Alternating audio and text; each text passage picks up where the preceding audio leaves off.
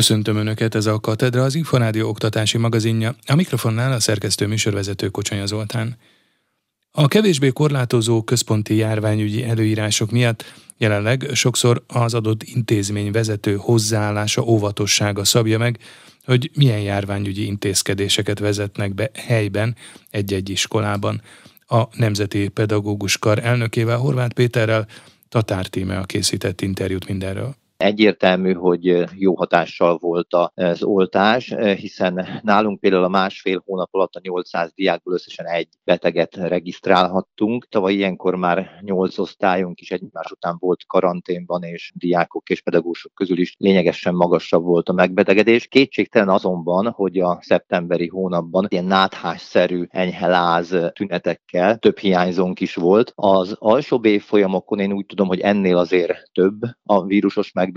Továbbra is azt támogatjuk, és azt is kértük az államtitkárságtól, a fenntartótól, hogy a döntéseket lehetőség szerint helyben hozhassák meg, ne központi intézkedések legyenek, hanem ahol tényleg úgy érződik, hogy a vírushelyzet erőteljesebb, ott a helyi közösségek döntése alapján lehessen kérelmezni olyan típusú lehetőségeket, amelyek segítenek az oktatásban. Milyen járványügyi előírások érvényesek most a tanintézményekre? Vannak-e ilyenek is, ha vannak, mennyire egyértelműek?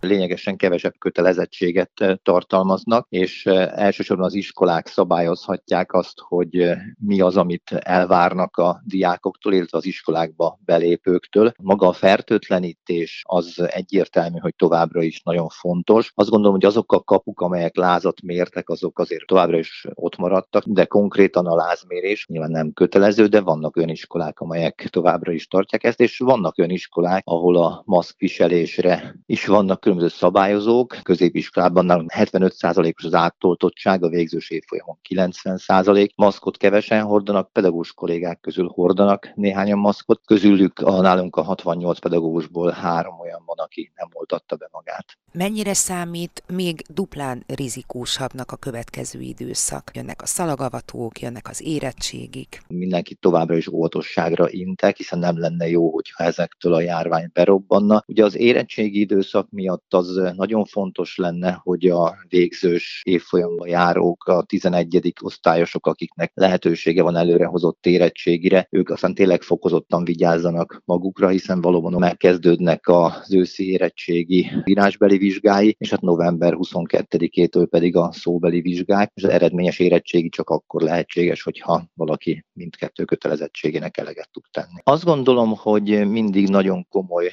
az intézményvezetőnek a felelőssége. Azok a döntések, amelyeket ők tudnak hozni, akár a maszkviselésre, akár a távolságtartásra, akár a közösségi rendezvények szervezésére, ezben nyilván nagy a helyi közösségnek és a vezetőnek a felelőssége, és nagyon figyelni is kell rá. De az, hogy helyben milyen járványügyi intézkedéseket vezetnek be, az függ az igazgató óvatosságától? Így van, az egyértelmű. Nehéz logikusan érvelni amellett, hogy az iskolában legyen kötelező a maszk, ha egyébként másutt sehol sem előírása viselése. Ezt mondta a Budaörsi Herman Otto Általános Iskola igazgatója.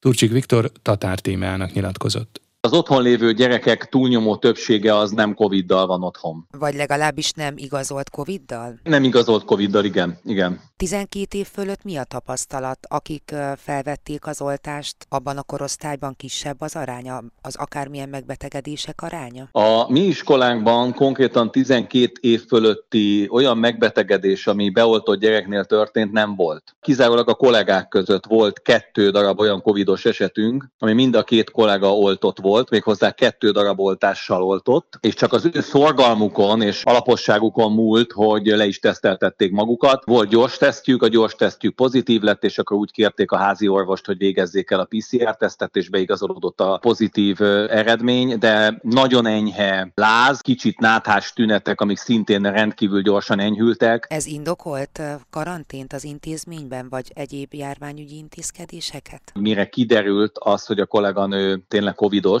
és mire elrendelték a karantént, addigra a karanténból már csak néhány nap volt hátra, viszonylag lassan derült ki ez az egész dolog, úgyhogy általában tört részét maradnak otthon a gyerekek annak, amíg elvileg fertőzhetnek. Magyarán előfordulhat az is, hogy mire minden kiderül és elindul a karantén, akkorára már elviekben lefertőződik a féliskola? Simán előfordulhat, igen. Tehát ez igazából így közvetlen védelmet nem ad, de a kolléganőkkel elvileg érintkezett, tehát gyakorlatilag egy osztályban lévő gyerekek közül senki nem betegedett meg, senki semmilyen tünetet nem mutatott ez alatt a 10 nap alatt. Egyáltalán nem történt fertőzés átadás. Mennyire tartja egyébként a jelenlegi járványügyi előírásokat elégségesnek, illetve mi az, amit esetleg ilyen helyi döntés alapján mellé tesznek? Felmerült a kollégákban, hogy legyen maszkviselési kötelezettség az iskolában, és nagy vita van a tantestületben erről, hiszen a gyerekek kimennek utána a játszótérre, találkoznak egymással, születésnapi partik vannak, vásárolni mennek, tömegközlekedésen közlekednek, ahol egyáltalán nem kell maszkot viselni. Egy intézményvezetőnek mindig kényelmes azt mondani, hogy hát ne haragudjatok, ezek felsőbb utasítások, és így aztán ezek az intézkedések vannak. Így nagyon nehéz. Kicsit okoskodásnak érzem azt, amikor szigorúbb intézkedéseket akarok hozni egy intézményben, mint amilyen szigorú intézkedés mondjuk van egy áruházban, vagy egy tömegközlekedési eszközön. Nem szeretnék úgy csinálni, mintha én nagyobb szakértő lennék, mint bárki. Arra nem gondolok, hogy mi előbb fogunk meghozni szigorító intézkedéseket, mint ahogy mondjuk a kormányzat meghozná, de előfordulhat olyan helyzet, hogy eluralkodik az intézményen belül a pánik. Nevelőtestület nagyobb része azt mondja, hogy kezdjük el a maszkviselést, vagy ne tartsunk meg bizonyos iskolai rendezvényeket, de az is igaz, hogy annyira nem csapkod körülöttünk a Covid, annyira nincsenek súlyos esetek, hogy egyszer nem érzik a bőrükön. Sem a szülők, sem a kollégák, hogy szigorítani kellene. Katedra. A Tudás magazinja oktatásról, képzésről, nevelésről. Az okos eszközök komoly függőséget okozhatnak szinte bármely korosztályban. Azokban a családokban a legnagyobb a veszély, ahol a szülőnek nincs kellő ideje a gyermekre. Pécsi Rita neveléskutatót Kalapos Mihály kérdezte. Mekkora függőséget jelentenek manapság az okos eszközök? Nagyon nagy veszélyt jelentenek, nem akarjuk nyilván démonizálni a dolgot, de a függőség veszély az valós, és ezzel először szembesülnünk kell, hogy elég komolyan vegyük azt, hogy tényleg szükségünk van arra, hogy kézbe vegyük. Tehát magától nem fog sikerülni, mert nagyon okos terv szerint nagyon függővé teszi a használót. Felnőttet, gyereket, értelmes, okos embereket, tehát nem életkortól függ, nem is attól, hogy kicsit gyanakodunk vagy nem. Általában olyan, mint minden függőség, hogy az ember azt gondolja, hogy jó, hát én nem, nálunk ez nem fordul, csak Tajvánban van ilyen, és hogy én mindig le tudom kapcsolni, és akkor közben valóban van ez a bizonyos FOMO jelenség, hogy már nem tudunk élni nélküle, nem érezzük magunkat biztonságban, nem tudnak enni a gyerekek, akkor csak, hogyha képernyő van előttük, hát sokféle jelenségnek lehetünk már tanúi, óvodáskortól kezdve egészen a felnőttekig. Mit lehet tenni ez ellen? Mindenképpen fel kell ismerni, ez egy működő hatásrendszer, és hála Istennek a média kezelése tanult viselkedés, tehát ezt nagyon kihangsúlyoznám, hogy meg lehet tanulni. Nagyon egyszerűen hangzik, de meg kell tanítani és tanulni, kikapcsolni, tehát szüneteket tartani, meghatározott kereteket tartani, és nem elég a megszüntetése a hatásnak, hanem hát nyilván ez egy dopamin hatással dolgozó rendszer, tehát egy ilyen belső doppingszer szinte, ami hát nem szinte, hanem az, amivel működik, és a dopamin hatás tulajdonképpen sikerélmény, élmény, alkotásélmény, társaságélmény, tehát gyakorlatilag helyettesítő tevékenységeket, alkalmakat, lehetőségeket, kereteket kell biztosítani. Tehát, hogy meglegyen ez a, hát úgymond kaland, vagy ez a jó érzés, ez a kapcsolódási érzés, amit például a közösségi média próbál felkínálni a fiataloknak, de ugyanígy az én hatékonyságának az élménye, hogy valamire jutottam, tehát nem csak a virtuális játékban, hanem tényleg valamilyen jellegű alkotás vagy tevékenység örömét is bizony biztosítani kell, úgyhogy nem annyira könnyű, de megéri a küzdelmet. Ilyen lehet a mozgás is például, nem? A mozgás nagyon jó, nagyon sok örömöt jelenthet, és nagyon jó hatékonyságú ebben a tekintetben is. Hát különösen aztán az, hogyha például mozgás és társaság például, akármilyen közös sport, vagy közös kirándulás, vagy tánc például, vagy egy dramatikus mozgás, tehát sokféle lehetőség van azért, és nem vagyunk ennyire kiszolgáltatva ennek. Nagyon sokszor hallom szülőknél, hogy jaj, de hát mit csináljunk, hát mit csinálna ehelyett? Belegondolunk, azért egy-két generációval ezelőtt is megvoltak az emberek ennyi helyettesítő gépi tevékenység nélkül is. Szóval kellenek az ötletek, de egyszerű dolgok, kertészkedés például, nagyon sok pozitív hozadéka van. De talán azokban a családokban ez a legveszélyesebb, ahol a szülőnek nincs ideje a gyerekre, nem? Igen, sajnos pontosan innen támadott ez az egész függőségveszély, az időhiány, és hogy olyan nagy mértékben leköti a gyerekeket. Tehát nekünk is van 4 gyerekünk, én is mindenféle fázison végigmentem, mert most 5 unokánk is van, hogy alig tudunk olyan tevékenységet, vagy talán nem is tudunk még egyet olyat mondani, ami ilyen varázspálcaszerűen elé teszed a képernyőt, és megmerevedik. Tehát mindenre jó ez, tehát babysitter helyett is nagyon alkalmas, meg hogy gyorsan addig megcsinálok valamit, és bizony az időhiány nagyon kiszolgáltatottá tette a családokat és a gyerekeket is. Számos alternatív tanulói út és lehetőség kínálkozik a szakképzés terén.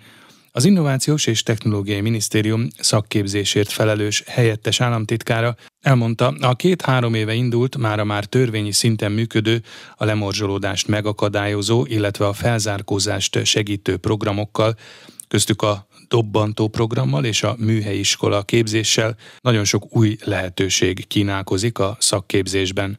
A Dobbantó programban például 550 gyermek kezdte el idén tanulmányait, tavaly is körülbelül ennyien iratkoztak be. Olyan gyerekek, akik betöltötték 16. életévüket, de nem tudták elvégezni az általános iskolát. Pölöskei Gábornéval, az Innovációs és Technológiai Minisztérium szakképzésért felelős helyettes államtitkárával beszélgettem. A szakképzőiskola az egy 3 éves képzés, és a legnagyobb különbség az, hogy nem 14 évesen választja a szakmát, ágazatot választ, és amikor megvan az ágazat, akkor utána választ szakmát. Ez egy fontos dolog, mert azt látjuk a gyerekeknek a választásánál, hogy sok esetben a régi rendszerben például a bukásoknak a legnagyobb része az a szakmai elméletből volt.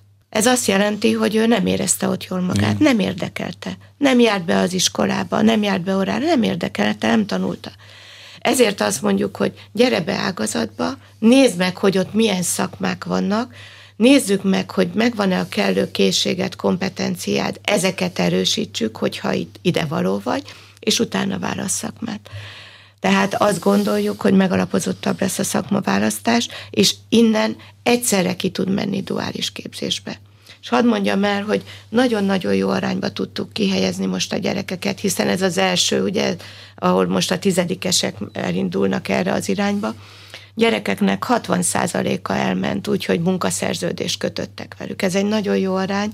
Tavaly vagy a korábbi években, amikor okály és vizsga volt, és a kamara szervezte, ez 47% volt. Tehát ez a 60% nagyon jó arány. Gyakorlatorientáltnak kell lenni a szakképzésnek, ugye mind a technikumokban, mind pedig a szakképző iskolákban, tehát kevesebb elmélet és több gyakorlat, de azért érdekelne a véleménye, hogy vajon milyen arányban lehet azért mégiscsak elméleti, vagy akár a közismereti tárgyakat megőrizni ezekben az oktatási formákban, és most kérdezem úgy is, mint egykor volt gyakorló középiskolai tanárt, meg úgy is, mint a Klebelsberg központ egykori vezetőjét, hogy milyen óraszámban érdemes azért mégiscsak megtartani közismereti tárgyakat, mert lehet, hogy egy burkolónak készülő tanulónál valóban fölösleges a francia felvilágosodást elmélyülten tanítani, de azért azt nem árt megtanítani egész pontosan, hogy majd burkolóként hogyan számolja ki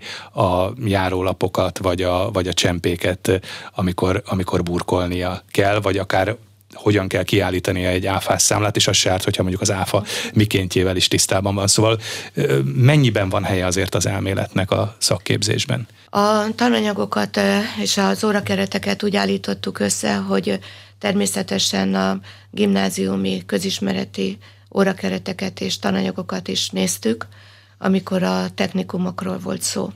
Ebből következik, hogy maga az érettségi az egy az egyben megegyezik a gimnázium érettségivel, és a tananyagok is egy az egyben megegyeznek. Az óraszámok is megegyeznek. Ez legyen, ez idegen nyelvtől kezdve minden. Tehát, igen. Úgyhogy ebbe különbség nincs. Az egyéb tantárgyaknál azt a 8. és 9. évfolyamon próbáltuk a többit besűríteni, de ott is figyeltük, hogy még átjárhatóság legyen.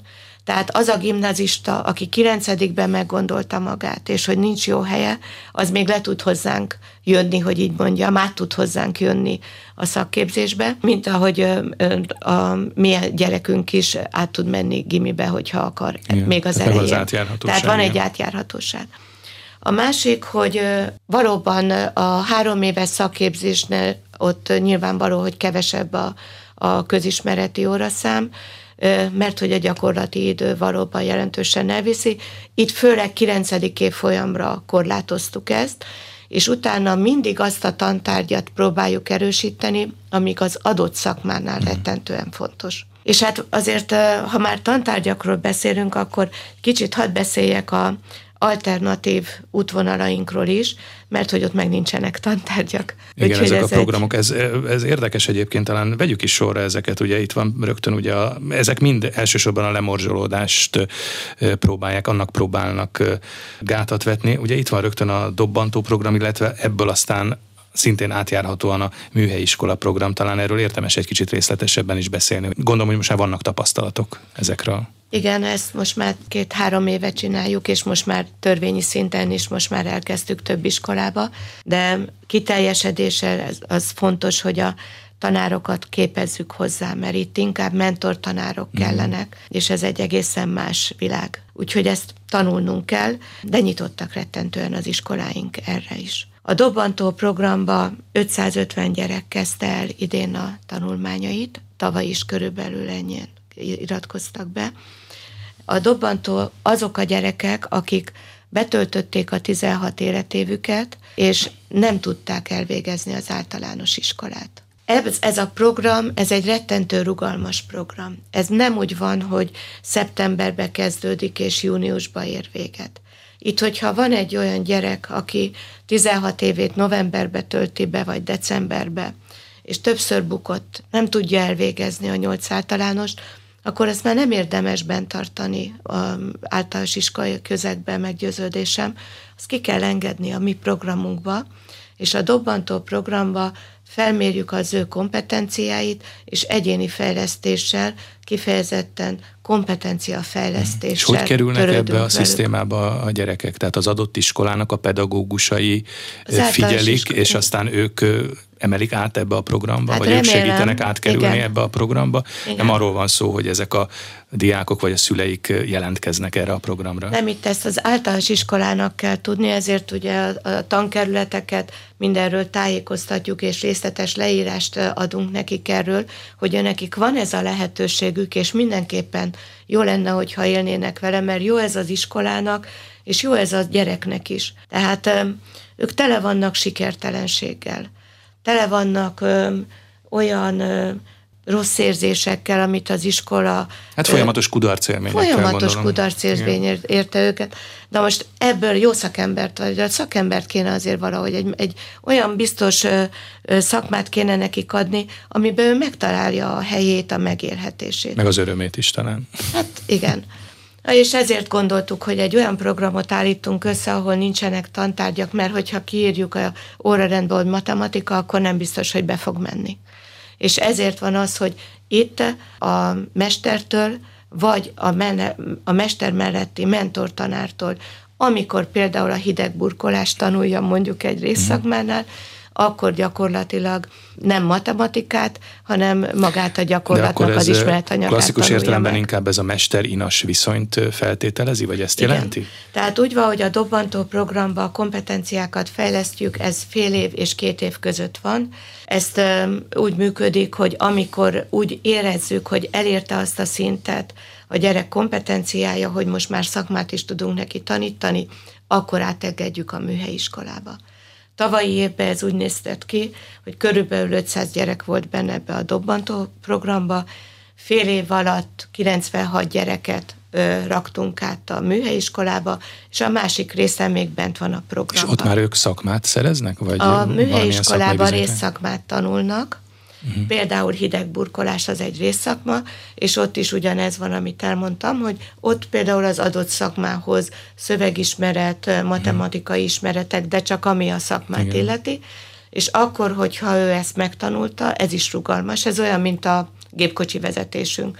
Ott is mindig a oktató mondta meg, hogy mehetsz vizsgázni, vagy nem mehetsz vizsgázni, ugyanez. Tehát akár fél év múlva elmehet vizsgázni, de hogyha nem, akkor fél év, egy év, két év múlva. A lényeg az, hogy ő, hogyha kedvet kapott rá, és hogy mondjam, megemberelte magát, utolérte magát, akkor bejöhet akkor a rendszerünkbe, tehát csak akkor. Tehát ő a szakképzőbe beszámítjuk ezt az évét, tehát elkezdheti már munkaszerződéssel akár a dolgot, és megtanulhatja a rendes szakmát. De neki kell rendelkezni kompetenciákkal ahhoz, hogy szakmát tudjunk tanulni. Vagy hogyha úgy hozzá az élet, kimegy a munkaerőpiacra, de már képzetten. Katedra. A Tudás magazinja oktatásról, képzésről, nevelésről. Ez volt a Katedra, az Inforádió oktatási magazinja. Megköszöni figyelmüket a szerkesztő műsorvezető Kocsonya Zoltán azzal, hogy várom önöket egy hét múlva, ugyanebben az időpontban ugyanitt. Addig is magazinunk korábbi adásait meghallgathatják az Inforádió internetes oldalán, az infostart.hu címen. Viszonthallásra!